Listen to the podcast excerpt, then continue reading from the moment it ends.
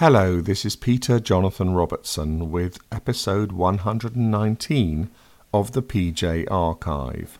It's an interview I did with the international best-selling British author Rosamunde Pilcher, whose most famous novels, The Shell Seekers, September, and Coming Home, have all had successful screen adaptations. Rosamunde died in 2019 at the age of 94. This interview took place in 1999 at her home in Scotland, and I began by asking her if writing was a gift she'd inherited. My father wrote. My father worked out in the Far East to sort of make, well, as an extra hobby. He used to do a column in the Rangoon paper, and that was about as far as it was, really. No, I had sort of a painter or two in the background, but basically not a madly artistic or musical family, no. What was your father doing in the Far East? Yeah, he was running the port in Rangoon and he'd been in the Navy and he was, they called him a conservator. He was the man who ran all the dredgers and kept mm. the, the Irrawaddy free of mud, you know. Mm. And he was out there for about, oh, a long time, about 14 years, I think. So, if they weren't great writers, were they great readers? Your family? Yes, and very, yes, great readers, and we were brought up in a house absolutely filled with books, old books, new books. And my father was, he didn't play anything, but he collected an enormous collection of classical records all over his, through his life, all of which were beautifully catalogued and kept. And there must have been about 400 of them. So he did love music. Mm. Were you quite taken then by the sort of the music and the books and so on? Yes, because there wasn't really very much else. You know, we didn't have. I don't think we ever had a wireless. We lived in England, my mother and my sister and I. My father was away, but yes, books were very important, and uh, also, you know, living in Cornwall, we were out all the time. We were never in the house, mm. so we were very lucky. And we had marvelous places to play and you know, sea and estuaries and water and everything, and just had a good time. It sounds an idyllic childhood, was it? I think it was. I think we missed a father. I think we missed the coming and going of, of a man, and I think a wife on her own is inclined to become very dogmatic when she is a single parent. And it was always wonderful when he came home, you know, just for such a little time, and then he would be off again. And that was when good things happened. I suppose it was, in a way, you'd say it was rather dull. But um, no, it was a good way to be brought up. Were you born in the West Country as well? Because I understood you were born up here. No, uh, my mother, my mother, in fact, comes came from Orkney, so she was Scottish, and my father's family really came from south of Edinburgh, a house called Bave Law, which was Scots. That was my my maiden name, and then I think about seventeen something or other, they all lost their lands and their money and they sold up. And the family seemed to just jump onto the East India bandwagon, and there were always grandfathers, great grandfathers, great great grandfathers went back and were always all in the Far East. What sort of books were you encouraged to read as a child? Well, I wasn't ever uh, disencouraged to read anything. Mm. So I started off with comics. I read very early, and picture books and wonderful things called annuals, which the comics used to bring out every mm. year, which were wonderful value. I think of them now. Three and six, you got a lovely, great, big, fat book that practically lasted you through the year. And I would never stop a child reading anything like that because it all gets you going. And comics were a wonderful way because you read the little thing and then you looked at the picture. Mm. And um, I think that's how I started. And then I read, I was reading grown up books quite early on because sometimes there wasn't anything else to read, you know. But we never got given a mass of new books. I know I had a girlfriend who was an only child, and every year she got lovely new Arthur Ransome books and all those. I used to be very jealous of her. But basically, we were, we were okay for reading matter. Was Arthur Ransome a big favourite of yours, or were there any other children's authors you really favoured? No, I loved E. Nesbit. I had all, I used to say about buy all the E. Nesbit books. I had all of them in a rather nice edition, which I think Blackie turned out, which had blue bindings. And um, I loved them. They got me through a sort of gap in my reading because they were very sympathetic and they were very funny and they were also very historically good stories. And then I think when I was about 13, I read Rebecca, and away I went, and I didn't read children's books anymore after that. That was the Cornish magic touch, was it? It wasn't quite that. It was just everybody was talking about it, and all the grown ups were talking about it. And I thought I must read this book, so I got hold of a copy and read it. And I still think it's a wonderful story. Did you ever get to meet Daphne du Maurier? No, nobody ever did.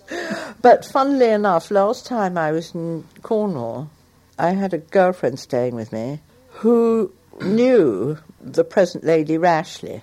And the Rashleighs always owned Menabilly. And when they said to du Maurier, you know, we, we want it back now, she was terribly, terribly, terribly annoyed about it. And of course, she had spent, she'd saved it, that house. She'd spent a lot of money on it, just keeping it alive and going. She didn't do anything like put central heating in or new bathrooms, but you know, she just kept it new roof and that sort of thing. She spent a lot of money. Anyway, there was, I think, there was a certain amount of ill feeling, but the Rashleighs moved back, and then the Rashleigh who had done this, he died, and so the next in line was Richard Rashleigh, who in fact is Sir Richard Rashleigh. So somehow the house and the title have come together again, having not been together for a long time. Um, they're living there now, and so we went over and went all over it and had tea, and it was really fascinating. Mm. But I would not something I would take on myself. Did you ever try and meet Daphne du Maurier? No, no, no. She was a very, very reclusive. a reclusive person. Mm. Yes, yes, mm. Very reclusive. I mean, even people who lived nearby never saw her. Um, I think every now and again she emerged for some charity that she felt strongly about. Mm. Margaret Forster wrote very well about her, yeah. very well, very sympathetically, I thought. Was she an influence upon your own writing, do you think?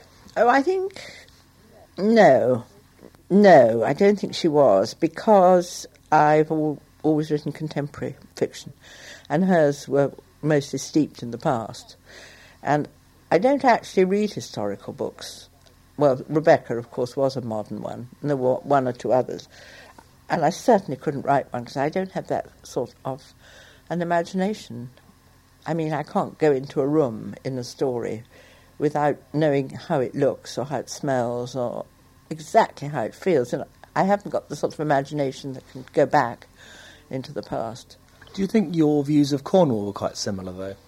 No, I think hers was far more steeped in history than mine. I mean, she loved going into old graveyards and then immediately had a wonderful novel from just reading a headstone. And I think she was very, very, she lived very closely with the past. I think she was very aware of the past and the history and the Civil War and everything. I was never like that. I was never a great history person. And I think my my Cornwall really is is just the place more the, the country and the sea and the places rather than the people who live there. It certainly would seem to be a very inspirational place for a writer. Is that what first got you hooked? Well, an awful lot of things. Um, one of them was that we lived very near St Ives, and St Ives was filled with very creative people. There were painters, but there were also potters and writers and musicians and composers and poets, all very well established down there. And of course, we knew them all because probably my mother knew them or we had we were at school or parties with their children, you know. And everybody knew everybody. There weren't the great crowds of people down there like there are now. And I think that did influence me, probably. The rather esoteric atmosphere and going around all the studios and going to have tea with people and then going out and surfing out of the studio window onto the beaches and everything. So I think I think painting, in a funny way, was my first influence, but I could never paint. I wasn't, I didn't have the talent, and so it sort of streamed into writing. It's said that you started writing short stories at the age of seven. Is that right? No, I wrote just wrote stories right away. Yes, I used to love writing stories. I did it. Do you remember your first story? Do you remember the first story you ever wrote? No, I think I probably wrote a play. Right uh, funnily enough. I think I, in a notebook, I think I probably wrote a play. I loved the look of the construction of a play mm. with the name and the bit of dialogue. I always thought that was fascinating, that you were telling a story without any description. But by the time I was about 14, I thought I'm going to write. I can't paint, so I shall write. I wanted to have something that I could express myself. And so I then really started reading, market reading, reading magazines, and because I thought that was obviously the way to break in, was by doing it, you know, not trying to set out and write the brilliant novel, but to learn the craft, really. So even at that tender age, you were thinking in terms of a career in Yeah. writing. Mm, I was. It's very unusual for a young girl, isn't it? Yeah, I think it is, but I think that I just think that I just had had this compulsion to write. Do you think it's also a vocation? Yeah, I think so. I think it was a vocation, and it wasn't encouraged by my mother, who never encouraged anything, which I think in a way is right, because you must never drive a child into doing something. He'll hate it if you tell it to go and write a story. But my father was always very supportive in his in a very laid back way. He was, you know, he always he was to write me a letter every single week, and he was always interested in what I was doing and encouraging, and he continued to be really until the day he died. Did a lot of people tell you when they read your letters or whatever, or your stories, that you really had a very special gift, even at a very early age? Not so much letters, I think, but by the time I was sort of in what I would call upper school, you know, 14, I was streets ahead of everybody else at English because I'd read so much and, and all those sort of things. And I always got enormously good marks for compositions and essays and everything. But nobody ever said, you, you know, you should do it as a living. Do you think it's something which is very much a natural gift? You've either got it or you haven't. Yes, I think I don't know how anyone can be taught to write. You can be taught to construct, but I think too, uh, writing is tremendous discipline. The two go together.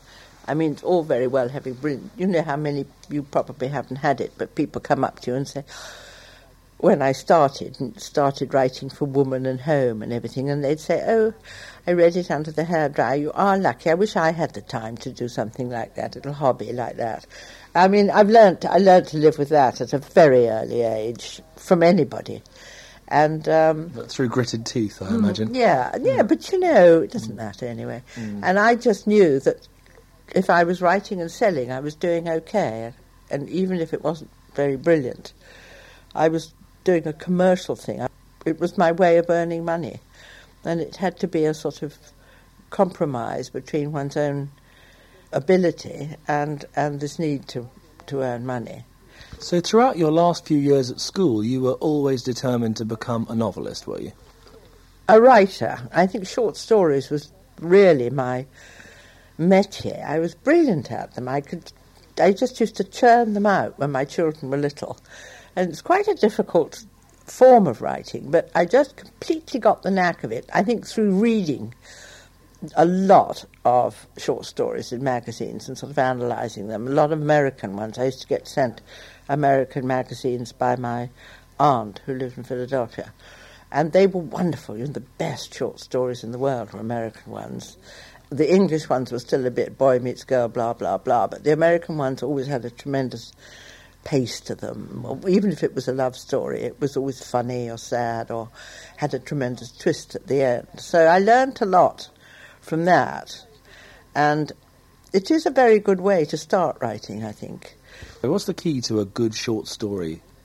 Well, you know, the old thing, beginning, middle, and end. I think I always see everything in terms of paintings. I think a short story is a very rough sketch with maybe three central characters. That's all, drawn in the front. And then a little bit of little bit of middle ground, which might have a dog in it or something, and then just nothing in the background. You know, no big descriptions. Very intimate and very quick, and no adjectives or anything, but dialogue used very sparingly. No, not sparingly. Dialogue used, but every word important as to a production of character. Really, a short story is an idea or a truth, and you build around that. You don't start off with, well, there's this girl, and then she meets this chap. It's something like, you know, nothing's ever going to be as you think it's going to be, or something like that. Just a, almost like a little moral or a proverb. And you just need to get that, and then you could build the story around it. But it must, at the end of the day, send a message. Hmm. When and where was your first short story published? Uh, it was published in Woman and Home, which was still going then. And I wrote it when I was out in Ceylon during the war. I was out there for about three years, three and a half years, the end of the war.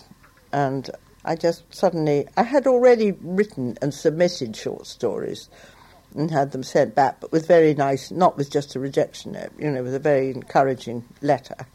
So I, I had the feeling that I was on the right track. They said, you, you, you've nearly got it, you haven't quite got it yet. Anyway, I wrote this little short story. I can't even remember what it was about. Um, sent it home to my father, and he sent it to Woman and Home, and they bought it. Mm. It was great. 15 guineas. was that a great feeling of oh, achievement? It's the best feeling ever in the world when you sell your first story because you know then that you've cracked it, mm. even if it's just that little teeny edge of the wedge mm. in the door. You know you can do it. Was there a common theme or common characters even to your first lot of short stories?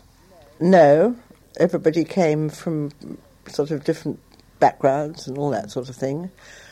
And I had a great experience of, I can't hate that word, the lower classes, because, you know, living in Cornwall, there had always been a couple of maids in the house, and one always went home with them if they wanted you on their day off. And then you'd go into these lovely little, sort of either a miner's cottage or a dirty little farm cottage, and with the lavatory out the back, and everybody sitting around eating enormous teas and it was just so cosy and nice. I used to love it, and I, you know, I was always able to talk to them, mm. and so one was never brought up with this terrible feeling of frigidity when you met somebody. I, I was always very close to them all, and in the village I knew everybody, and I went into all their houses and chatted, and you know, all the, the men who worked around the village were our friends, like the coal man and the man who delivered the trunks from the station and we knew all their names and were always welcome in their houses, you know.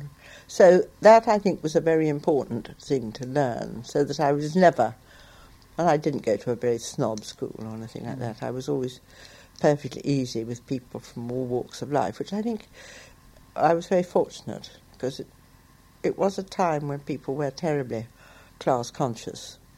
How often were your stories based on real events and real people, and how much were from your imagination? Well, I think, you know, if I've been three years in, in the services, I met an enormous number of people. Thousands and thousands of handsome young men, and lots and lots of pretty girls, and lots of quite interesting older people. And although I didn't write about the war per se, I would use them, or the way they looked, or as a character in a story, change the name. When did you first start of doing? First start thinking about doing novels and longer stories? Well, I I wrote my first little book when I was about twenty six, and I had it published by Mills and Boon, but they didn't pay very much in those days. But the thing is that if I was going to make any money out of them, I had to sell it to a magazine as a serial. So basically, I was still writing for magazines. I wasn't really writing a novel. I was still writing something in like six or seven different serializations that would go on for seven months. Also, one had to be very, very pure and mm. holy and not talk about divorce or horse racing or anything like that. It was hysterical, really, when you think about it. And if girls went to parties, they put on pretty frocks mm. and hats, you know. Mm. But you know, the, it all grew as I grew up. I mean, you do, you can't. I somebody I had never been to university like me, doesn't have the experience to write a very deep book. And I always had little kids under my feet anyway. But I just beavered on. And as, as I say, as I became more experienced and read more, the books got better. Mm. But I never stopped writing. I was writing the whole time. All the time I was writing. And making, maybe first year I made about £500, and the second year I made about £700. I've still got all the little books, and it's never, never regressed. It just became a very good source of income because I could do it quite quickly. Did you get into a routine whereby perhaps you worked for four hours in the No. morning from No. six o'clock? Or I couldn't, not with all these children. And in holiday times, it just closed down. And I was with them all the time. But I worked quite well. I mean, I used to wait till they'd gone to school, and then I could write half a short story, and then I'd go and get them and write the other half of the short story the next day. And it was much easier than actually writing novels with all so many distractions. A lot of writers seem to have problems disciplining themselves. That that's always the big thing. They need to set themselves a certain time of the day and so on. But that's not the case with you then. No, I can write, or I can't write in the evening when I'm tired. But basically, I can, if I'm writing, I'm never stopping. I'm doing other things, but I'm still working. I become a bit distrait sometimes, but I can't work for about more than really than about three hours. I've never been able to. I get tired and stale. And you could usually sneak three hours out of the day somewhere. So you've never worked for more than three hours a day. You've you've Not produced at a a lot stretch. Not at a stretch. I might work another three hours in the afternoon. But I mean, I can't sit at a typewriter for eight hours on, on end creating. It's mm. far too tiring. I need to have a break from it. Is there a special time of the day when you're better at writing than the others? morning. Yeah, Mm. I think everybody thinks that, don't they? Mm. always say that. the mind's fresh. Yeah, Yeah. yeah. Mm. Mm. Are you one of these pernickety writers who has to have so many pencils beside No, the? no, nothing. No, nothing like that. I like a sort of clean, tidy desk. I don't like working in a filthy desk, you know, with everything all over the place. I like that. That's a much order. But um, I spread papers all over the floor and all over the bed and where, wherever I can, you know. I'm quite disciplined once I get going. I went to America to interview Jackie Collins a few mm. years ago, and even now she writes out all her books in longhand. I can't believe it. It's extraordinary. But maybe that's just the way she works. I mm. could never write in longhand. I could only write on a typewriter. I couldn't create in longhand. I liked seeing the lines of print. And then I felt I was really writing a book. I can't believe you're still writing with a typewriter, though. Have you, have you got a computer yet? I've got a word processor now. Yes, I wore out all the typewriters and I hmm. couldn't get another one hmm. because they stopped making them. Nobody wanted them anymore. So when did you succumb to the computer age? after I'd finished coming home, I wrote coming home on an old steam typewriter. And then I thought it was falling to bits. I th- thought, this is ridiculous. I really got to. So when I, I didn't want to get one in the middle of creating. So I thought I've got to get used to it and come to terms with it, and then I'll start writing again. So that's what I've done, actually. And are you now wondering how on earth you managed with no, the typewriter? No, I'm not. I like like my old typewriter. I like the way I could work on it. Mm. I felt much more in charge than I do on this one, but it's all right. I mean, I'm I'm over the hump now. Mm. Some writers get quite romantic about typewriters, don't they? The smell of the ribbon and all sorts of things. Yeah, and the feel and the mm. smell of the ink when you mm. take it out of the thing and you know you're going back to work again. It's a good feeling. So sort of basic. And I used to love the noise it made too. That always, this is far too quiet. What would you say was your biggest breakthrough as a writer? Was it the Shell Seekers? well, it's apparently the biggest, but I think the biggest was, can't remember which came first. Um, I really had always wanted to get into the American short story market, and I never had. I didn't have an, a- an agent out there. I didn't have an agent out there. But Felicity, she became my agent within Curtis Brown, and she had a lot of strings in America because she'd worked out there for a long time. And she had lunch with this guy called Tom McCormack, who is the president or was the president of St Martin's Press. And he said to her, she said, you know, you've got, what can I do for you? And he said, if you've got a, a list of sort of middle of the road books that we could buy, a backlist, sort of easy reading, uh, but not trashy. She said, yes, I've got the very thing. So St Martin's Press bought eight of my backlist, maybe six, six or eight, something like that. Going back not as far as Mills and Boon, but Collins, who were my next publishers, and they were all quite. I mean, they were quite good little, very light books, light fiction, not very big. And they bought them all and published them. And for some extraordinary reason, the New York Times got hold of one of them and gave it a terribly, terribly good review. I don't know why the literary editor picked up this little book, but he did. But it was a fantastic review. And after that, people became interested. And I started selling short stories to the United States magazines and got another note on the end of the check. You know, it was wonderful. And then I moved in with St Martin's and became one of their writers, and I've been with them ever since. So, on the strength of one excellent review, it all changed for you. It did, yeah. It was quite extraordinary. I think they were probably would have taken a little longer. I think I would have still done it, but that really was the beginning of the better times. That was when I really began to feel that maybe somebody was enthusiastic about my writing and was treating me as a writer and was very anxious to have more. And that was, in a way, the first time that had ever happened. Can I just ask you about Mills and Boon? How do you feel about Mills and Boon and their reputation? Well, I mean, they're providing something that people want. Mm. That's it.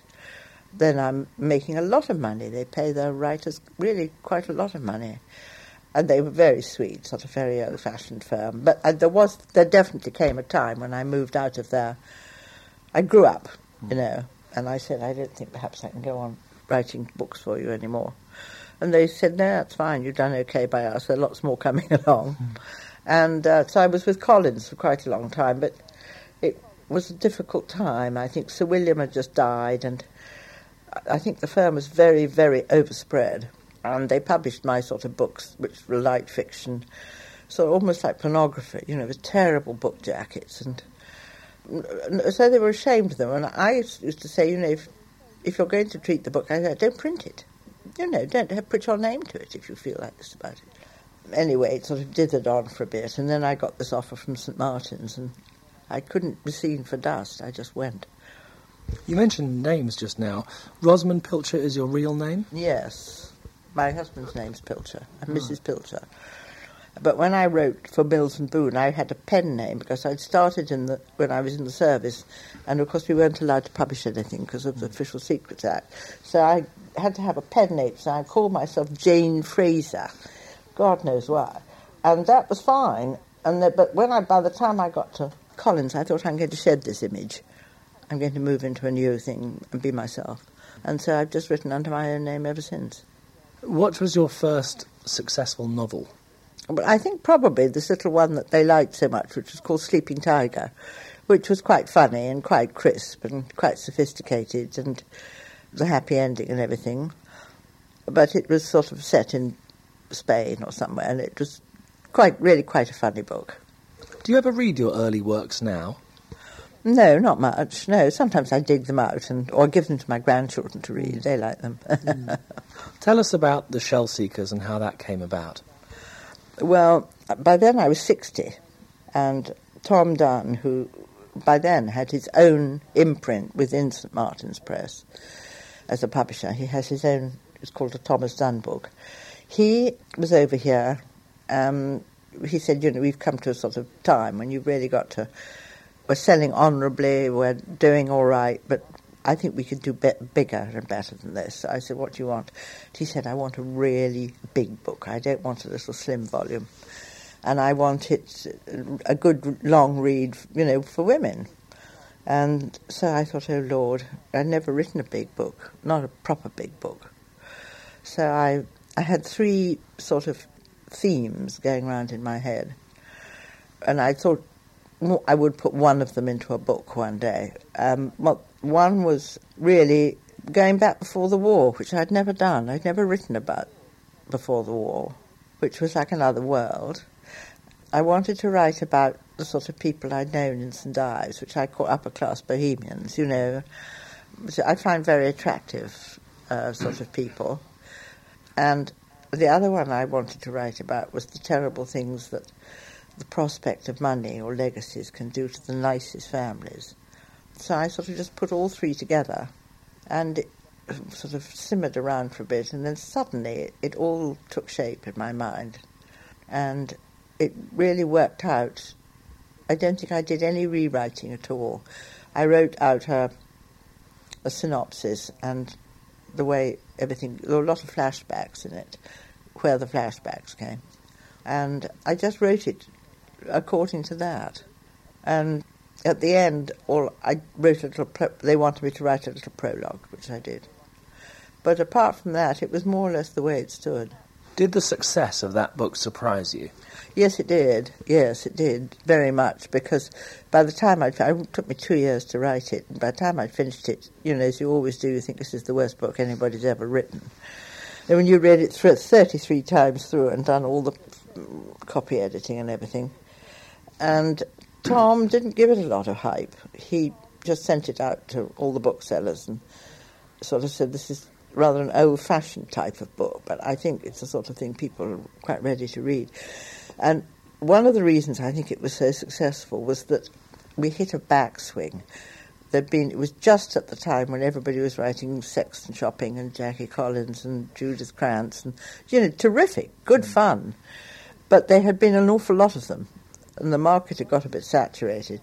And I had always said, you know, there's a huge market out there, which is what I call light reading for intelligent ladies women who are well educated, they're maybe a bit older, they maybe their husbands have retired, hopefully they've got a bit more money, a bit more time, but they don't want, I mean, they're not mad on reading about sex and shopping because that's all behind them. They, they really want something that they can relate to.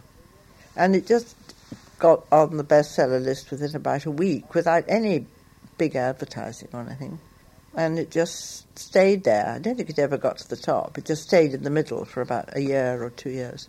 Can you put your finger on exactly why it became the sensation that it did?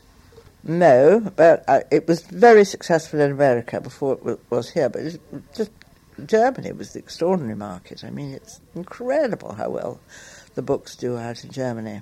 Anyway, uh, but in America, I think it was such relief for people to read about a family that really was rather tiresome. You know, I think, um, you know how Americans send you those awful letters at Christmas and it says Junior's doing so well and sister's had her baby and everything's sweetness and light and let's all have a lovely Christmas together. In fact, everybody has an awfully painful time with their kids. You know, children can be hell. And they come through it, and you never stop loving them, but you do stop liking them quite often, I think. And I think it was such relief for people to read about a perfectly normal woman who was being driven demented by these wretched children who weren't, I mean, they weren't villains or drug addicts or anything, they were just being tiresome. And I think that was one of the ways people could relate to the book. Did you feel the success of The Shell Seekers put a lot of pressure on you for subsequent work? Yes, oh yes, it did. It did. And it also. Uh, suddenly finding oneself successful, it was quite nerve wracking. I was very aware of the fact that we were not in the first flush of youth, and if there was going to be a good deal of money, which there was, we had to be very, very sensible about it very, very quickly. So we we did quite a lot of not exactly trusts and things, but I gave September and coming home to my children before either of them was written. And uh, sorry, when you say you gave them, you gave them, the, gave rights. them the rights right. before either book was written, mm. and so they've had everything from the two second books, which is good because they're all middle aged now, and you know, you, if you suddenly get knocked over by a bus and you leave all this sort of money behind, it's just crazy. You're much better to spread it out. Mm. So that that all those sort of things rather took the, the fun out of it. One just had to suddenly sit down and be terribly, terribly businesslike. If you were to be knocked over by a bus, you would probably be best remembered for the Shell Seekers. But which book would you most like to be best remembered for? I think for? the Shell Seekers, hmm. actually, mm. because I wrote in it. I wrote about a lot of things that really meant an awful lot to me. One of them was Cornwall. Another was paintings and the interesting way the value of a painting can, you know, fascinated by the sort of the art world. And I don't know, just the young people I liked writing about, and the war. And it was, when I'd finished it, I said to Tom, I don't really ever need to write another book because I've said it all now. It's down on paper. Of course, I wasn't allowed to stop. But I think it would be the Shell Seekers. Mm. Mm. September, you set in Scotland. Was that a big thing to move your? It was a much more objective book. So both September and Coming Home were rather subjective books. But um, I came up here when I was married, and it's a very, very different culture. Still is, actually. And so I wrote about it rather as a voyeur. I had to be very careful. It was rather an interesting exercise because it was all about Perthshire, all about round here, and the people and the sort of way people live. And I had to be very careful that nobody could ever put a name to anybody or say, oh, that's her house or my house. So it was rather like writing a mystery puzzle. It was good fun. But again, I think it worked because it was just that old theme of a lot of people coming together for a certain event. And by the time they all part again, all their lives have changed. It's an old theme for a book. But it was um, quite a fun one to, to write about. Coming Home was TV dramatised. Was mm. that something you were really thrilled about? Yes. September was done as well. I think September was, in a funny way, my favourite because it was a very accurate script. And the book, in fact, didn't have that number of people in it, so they didn't have to cut down the cast. The book only took up four months of time, and in four months, you don't have this huge cast of characters that you do if you're writing about ten years which Coming Home was. Coming Home was 1935 to 1945, but September was just the four months of the summer when they were all getting ready for this dance. So you didn't get this enormous cast of characters, and it, in a way, I think it was much easier screenplay to write. It was very good, I thought. You mentioned earlier the relief you feel when you finally get a book finished, you stop all the editing and everything mm. else. But then when you're given a TV dramatisation adaptation to do, you must think, oh no, to start no, all over I again. I don't do it, you see. Right. No, I just, I have nothing to do with that because I'm not a script writer. So I just hand the whole thing over like a baby. With coming home, obviously, I did have a certain amount to say, and certainly with this new one, mm. I did too, because I didn't want my characters to be misrepresented or anything, which they weren't, actually.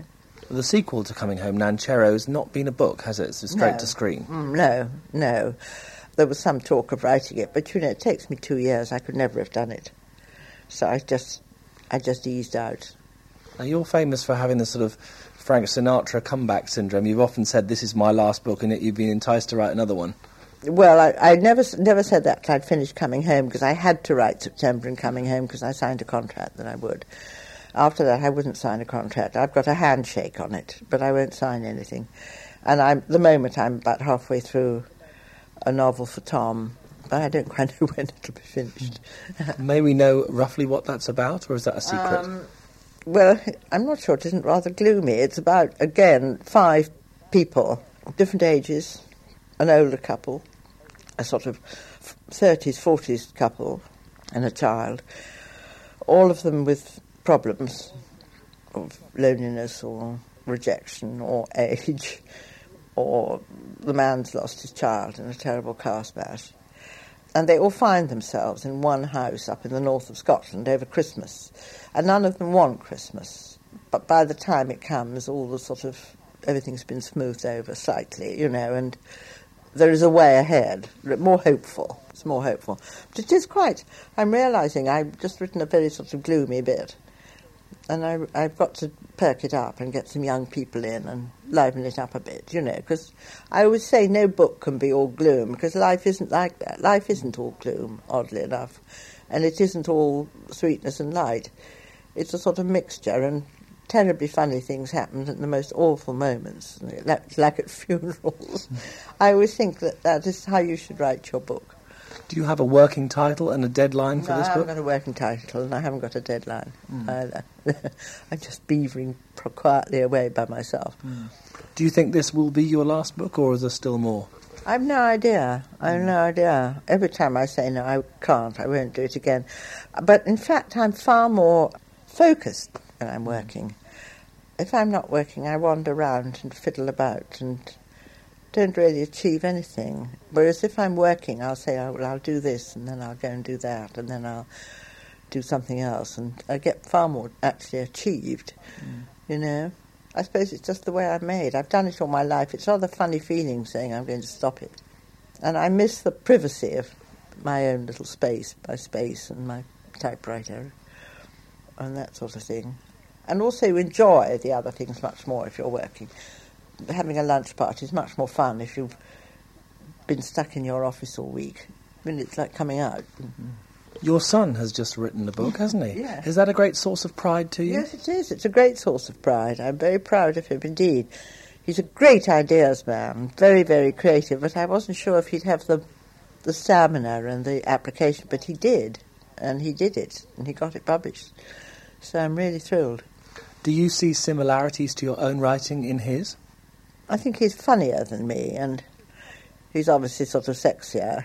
He's a younger man's book, you know, and he's done a lot of very painstaking research. But it's basically a relationship book, the same sort of thing. A lot of children he writes about very well, and it's a good plot. No, it's a good book. And to what extent did he come to you for advice? Not at all. Really? No, only once or twice. Uh, and that was what I call constructional advice. It wasn't creative advice. You know, it was how do I get myself out of this hole and into the next bit, which is sometimes can be terribly difficult. And I don't want to write, go on writing for pages, and yet I've got to tell everybody so much. That sort of thing I was able to help. But I only went down, I think, once and then when all, of course, all the copy editing came back, he said, have I got to type it all again? I said, no. but no, he did it all on his own. Do you think he's got what it takes? Now I do. I wasn't sure before, but now I know he has. I mean, I always knew, as I say, he's the great ideas man of all times. Very full of ideas and brilliant plots and things. But once you start putting it down on paper, it turns into a tedious job. Do you think it's been tough for your family with you being so successful? I think it was tough for Robin because we, we live very near, and he's been terribly good about it because that's what he would he was wanting to do, you know. But on the other hand, I would never not have gone on and on as I have for them because I think that I'm more important than what I want to do, and I don't think it's being selfish at all. I think it's being sensible. No, basically, I think they think it's all a gas. And the difficult thing is having rather an unusual name, hmm. because when they sign checks and everything, people say, "Are you any relation to Rosamunde Pilcher?" Hmm. Yes, yeah. Hmm. May I know how you met your husband? yes, because I met him at this house. Right. Because uh, I'd come back from Ceylon, 1946. 1946, I came back, and he'd been terribly, terribly badly wounded after the uh, Highland Division crossed the Rhine. He was still on crutches, I think, or he was just off crutches. Anyway, he'd gone down to stay with his granny. A little bit of recuperation. And I'd known all the family, sort of. They used to come down for the summer holidays, you know. So we met again, and we got married about two months later. Was it a sort of Mills and Boon style romance? Not really, no. It was just, I think, both of us were ready to settle down, and I liked the Cornish connection. You know, that to me was really more important than anything else. And I never got emotionally entangled with anybody during the war because I thought it was a stupid thing to do. You know, I'd never had a raging love affair or anything with anybody. I just sort of had lots of boyfriends, but I thought it was mad to get involved when we never knew when the war was going to end, really. And uh, it all just sort of came together. And uh, I've lived up here ever since. Is it difficult, do you think, being married to a writer? I would think it'd be terribly difficult, but luckily, Graham's always had lots of uh, his own occupations. You know, he's a great, great golfer, or has been. So when he once he'd retired, you know, he used to golf three or four times a week, and he was always involved in sort of other matters and committees and things, and um, we sort of just led parallel lives in a way, except when we go on holiday. I think a lot of people imagine it's tough for a man to be married to a very successful woman. I don't think he minds. I don't hmm. think he has any objections, and he hmm. does all the sort of, um, you know, not exactly all the tax because the accountant does that, but he does all the sort of the money side of it, and which I think is good. Hmm. Every now and again, some awful tabloid Sunday papers that says here are the richest women in England, and put me about number five, which is all just a load of rubbish, and um, it's extraordinary how little impact it makes on anybody. It just shows how much people read their newspapers. Do you suddenly get sent loads of begging letters when those articles appear? No, no, not really. I've not suffered from that at all. Mm. I've got a, quite a big charitable trust in Edinburgh, and every year we give away quite a lot of money. But we do that within a committee, and it's all frightfully official, you know. Was it always your intention to have a large family? Yes, I always wanted to have four children. In fact, I had five children, but my number four died very soon after it was born. So I had another one on the end, which was the one in Cornwall. And he's 40, and Fiona, my eldest, is 51. So they're just in the 10 years. There aren't many careers that are very compatible with bringing up children, but writing certainly seems to be. Yeah, I think it is. I think it is. And uh, I used to when I was doing short stories, when, when the children were young, I used to do it on the kitchen table. And they never took any notice at all because I was there. Mm. Whereas if I'd gone and shut myself away, they'd have been beating on the door and screaming for me, you know. But because I was around, they didn't seem to think anything of it at all, really. Were you a great one for reading stories to your children as well before they went to sleep or yes, whatever? Yes, I did, but they all learnt to read themselves very quickly. And um, they always used to go to bed with their book and and turn their lamp off when they retired. You know, they were never. They just went on reading until they went to sleep, really. So they all were reading for themselves quite soon. And did they read your books? Did you always test them out on their no. children? No, no, because no, because they were really basically grown-up stories. You know, no, they didn't read them. There was very, very little impact was made, I think, on that one. In fact, it was always very private. I was always very. It was a very private thing I did. I didn't talk about it to anybody, and the family just took it for granted. You know, I never got much publicity, which I didn't want anyway. I just liked the satisfaction of knowing that I was earning money doing what I wanted. Did you secretly hope that your children would follow in your footsteps? I wanted them all to be creative in some way, because as a child I was always creative. I mean, if I wasn't drawing or painting, I was making dolls' clothes or making things out of bits of cardboard or, you know. And I wanted them to be like that. Where do you feel is your true home, Scotland or Cornwall? Cornwall. But I would never live there now. I would always live up here because I've lived here for so long and I've got so many good friends and, you know, it's our home. And is it just as inspirational being up here as it is in Cornwall? Yes, you have very interesting people live up here. Very, uh, very solid um, sort of social structure. Uh, I mean, in Cornwall, everybody's flying around, swapping wives and behaving like a lot of idiots. But up here, things really last a long, long time. And if there is a divorce, it's it's rare, and it's usually quite a humdinger. But it doesn't often happen. There isn't very much community life you know, the golf clubs are rather male orientated and there aren't any country clubs and people don't go into pubs like they do in the south. You know, you wouldn't go and meet the so and so somewhere. Nobody ever eats out unless they're having business dinners. They all entertain in their own homes. So there's not the same availability of uh, marriages breaking up, I think. Has there ever been pressure on you to live in London or somewhere perhaps more convenient for your publishers and no. so on? No, never. Nothing like that. I think rather like the thought of me stuck up here in Scotland. Do you think moving to a city would have stifled your creativity a bit?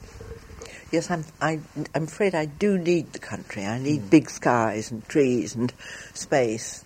And I walk every day. I go for a long walk. And when I'm writing, that's very important because it's mm. sort of, it, I find it therapeutic and calming. It's my sort of relaxation is walking and getting out of doors or gardening. I garden quite a lot.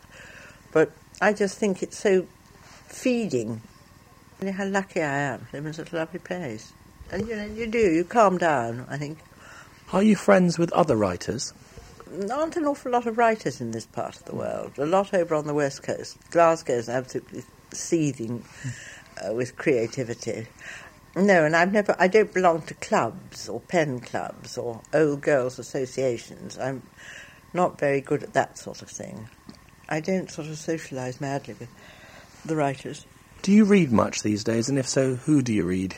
Oh heavens, who have I been reading? Uh, I just read a wonderful book by Rose Tremain called the way I found her, which I, I've just come back from a holiday in Tobago actually, and I read an enormous amount out there. And I thought it was a wonderful novel. Um, now, I read a lot, but I read contemporary writers, and usually women. Is the one book over the years that you wish you'd written that somebody else wrote? Well, I, I, think there are probably dozens, yes, but I think the one I always think about is one that Elizabeth Jane Howard wrote called Something in Disguise, which was a wonderful, wonderful story. And it was rather spooky and it was funny and it was terribly sad at the end, but it was a, a wonderful love story between a, a very young girl and a much older man. And she handled it beautifully, I thought. I know her. She came and stayed with me once or twice, and I liked her enormously. But she lives in Essex, and I never go to Essex. And another one I know quite well is Mary Wesley, because when I was a child, I used to go to a house called Boskenna, which was very glamorous and romantic. And there was the daughter of the house, who was about 20, 26, I suppose. And Mary Wesley was her great friend, only then she was called Lady Swinfen and she was frightfully elegant and terribly racy. And then I met up again with this old lady of 70 who'd suddenly written a bestseller. And I knew from reading The Camomile Lawn, I knew that I must have known her. I just knew. She's quite a formidable little person. So I went up to her and said, you know, really sorry to intrude, but, you know, did you live in Cornwall? And she said, yes, I spent the whole of the war down there the house called Boskenna, and I said, "My God, I know who you are. You're Mary Swinfen," and she shrieked with laughter. And uh, I was about eleven when she was grown up, so I thought she was wonderful, frightfully slim and cigarette lighter, you know, this sort of thing. It was just so funny. Mm. Anyway, she's she and I write quite a lot. I think she's stopped writing now. You know, she's about eighty-three. Mm. But she was just reliving all the fun she had during the war, and in and out of bed with every free French, free Norwegian. very racy lady. Mm. Um, very left wing. And she married, finally married her lover, a wonderful man she adored. And he was a correspondent, foreign correspondent for the Times. And then he got Parkinson's disease and he finally died and she had no money at all. But she wrote uh, a book called Jumping the Queue and somebody picked it up, and she never looked back. She made a lot of money. She did jolly well. Went on writing by hand, and she was able to buy herself a really pretty little old house in Totnes and do things that she. She said it, the only thing she was sorry about was that she was too old to travel the way she'd like to, but she just knew she could if she wanted to. Do you look back with any regrets upon your own career? No, I think it would be terribly churlish to say I wish I'd made the money earlier. I mean, it would in fact have been extremely useful. Uh, not for everyday things, but for treats, you know, like skiing holidays and everything. I mean, we did them all, but always on a shoestring. But I wish, in a way, sometimes it, it had been a bit easier. But, you know, you can't be too ungrateful. I think it would be very ungrateful to be not, to start saying, oh, I wish it had happened before, you know because it didn't. There's nothing you can do about it. And actually, before the Shell Seekers, funnily enough, everybody thought I'd sprung from nowhere.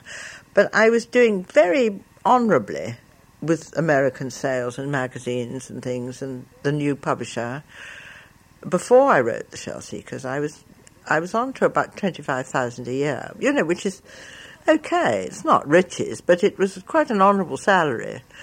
So I, I was really very well established long before anybody got to know about me. What do you think has been the key to your success? I think probably just going on and on and on at it and not getting discouraged when you didn't become instantly famous, you know?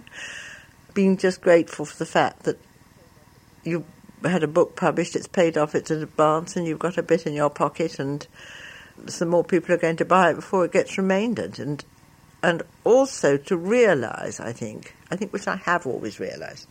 One is that I always do what the editor tells me. I never say, oh, but you don't understand what I mean. When he says you've got to cut this bit out, or you've got to put a bit in, or you've got to make the girl do this, or the man do that. I, you don't say, oh, but you don't understand, that isn't what I meant. You say yes. Uh, yes, okay, right. And you do it. That's another reason for my success. And the other one, I think, is, is consciously, you never stop learning. Every, year that goes past, you are more experienced, you know more about people, um, you have a greater breadth of vision. So you every year you can put that into your next book. You're getting wiser. You have a longer, a longer view. You have a long back view. You can see how things work out. When you're young, however brilliant you are, you never have that. You will never have the long view from the top of the hill, which you do when you're older. Does it matter to you what people think of your books? No, not at all. I mean, I, a bad crit doesn't worry me in the very least. I think you can't please everybody all the time, and you've just got to. It's like a. I said this to Robin. You know, it's like having a baby, and then you have sort of conceived the baby in ecstasy, and then you carry the baby, and then you have the baby in agony, and then when it can hardly toddle, you shove it out into the world and let people hit it. But that's how it feels, because by the time you finish the book, it is your child. But you have to learn to deal with that one as well. What's the best compliment you've ever been paid? Oh Lord, um, I don't think anyone in particular. I think I got thousands of fan letters from America after the Shell Seekers was published, and a lot of them were very sweet. Some of them were dreadful, but a lot of them were sort of said things like, you know, you understand, and uh, maybe something's got me through a bad time, or took my mind or something, or they sat in a hospital and waited for news and read the book and, you know, were enthralled. I think those are quite nice things to have said to you. I'm not really particularly looking for I mean, I've had all sorts of awards from Germany and America, which stand around in my office, basically. That's one, my bear, which I love. But that doesn't quite touch the heart so much as these very, some of those letters were very touching and sweet, and you felt, well, you know, perhaps it wasn't all wasted, that you, that something positive had been achieved. What is it with you in Germany? Because Germany's really taken you to their oh, hearts. Oh, I don't know don't. I've been asked this so often, I simply don't know what it is. I think, I don't know if it's sort of the old thing of husband, home, and family, a little bit still ingrained in them. Also, for some extraordinary reason, they're mad about the English countryside. They just seem to think it's the most romantic, wonderful thing in the world, you know, with it parks is. and, yeah, and great big houses mm. and that sort of thing. I mean, they just simply can't have enough of them. They go mm. on selling and selling and selling and selling and they do things like The World of Rosamunde Pilcher. Have you seen that book? No. And another one called Christmas with Rosamunde Pilcher. I'll show them both to you. It's sort of talk about milking the cow, mm. which they just put together. And Is it so, a mutual appreciation though? Do you go over there and? I get, used to go a lot. I haven't been lately, and mm. I got I've got the Bambi Award, that little thing there I got from the Hörzu mm. people, and then the Axel Springer group did a golden camera. You know, they love these huge award ceremonies and everything. And um, I got a golden pen or something. But they're very, very appreciative. And in fact, I like them enormously. But I'm only meeting nice liberal publishers and things and writers. I've got a wonderful publisher in Hamburg. And I went to Vienna with Graham just for a weekend. And I walking down the street, people coming up and talking to me, and saying, you know, didn't know you were in Vienna or something. Complete strangers. It was, it was, very strange. It is because one of the great beauties about being an author usually is that you can have great success, but nobody bothers you because they no. don't know who you are. No, but it's become more than that because they've done a lot of these little television films, and then they made a film called The World of Rosamunde Pilcher, which gets shown over and over again, and then they had these extraordinary books, you know, with the pictures in and so everybody knows what I look like, and I've been on German television and done book signings, and it's just extraordinary, really. Do you kind of wish you'd been famous when you were younger? I don't think I'd have had time, mm. really. It's very time consuming, and uh, either I have to sort of organise everything at home for Graham. It's not much point him coming with me because he doesn't speak any known language and he's stone deaf anyway. Mm. And it really isn't much fun for him so I usually have to sort of organise everything, and I do love it. I mean, it's tremendous fun flying off to Leipzig or somewhere. it just is a bit time consuming if you're trying to write another book, actually. Rumour has it that you're going to be 75 this year. Is that a mm-hmm. cause for concern or celebration? Oh, I don't think it's a cause for celebration. I don't think it's a cause for concern. Again, it's just something you can do nothing about. Do you want to live to a very old age? No, I don't want to live to a very old age. I think I'd, I think probably 85 might be quite comfortable. Then you turn your toes up, drop off the peg. Do you have a, like a perfect ending to your life? I'd like to go to sleep in my bed. I don't want to be killed in a car crash. I think that would be horrid. Be maimed and oh, awful. I've got a horror of car smashes. Or you could be weeding and have a nice little heart attack or something on a sunny day. Something like that. You're good at romantic endings. oh, yes, I'll find one. I won't be shot by a jealous wife. Now, uh, how would you like to be remembered long after you've gone? I think I, I suppose long after as the, as the the woman who wrote the Shell Seekers, I wouldn't mind being remembered for that, or as somebody's mum or somebody's grandmother or something. I don't know. I don't know how I'll be remembered. I don't really know what people think about me. I think just as a writer, uh, probably. That would be nice, just as a writer.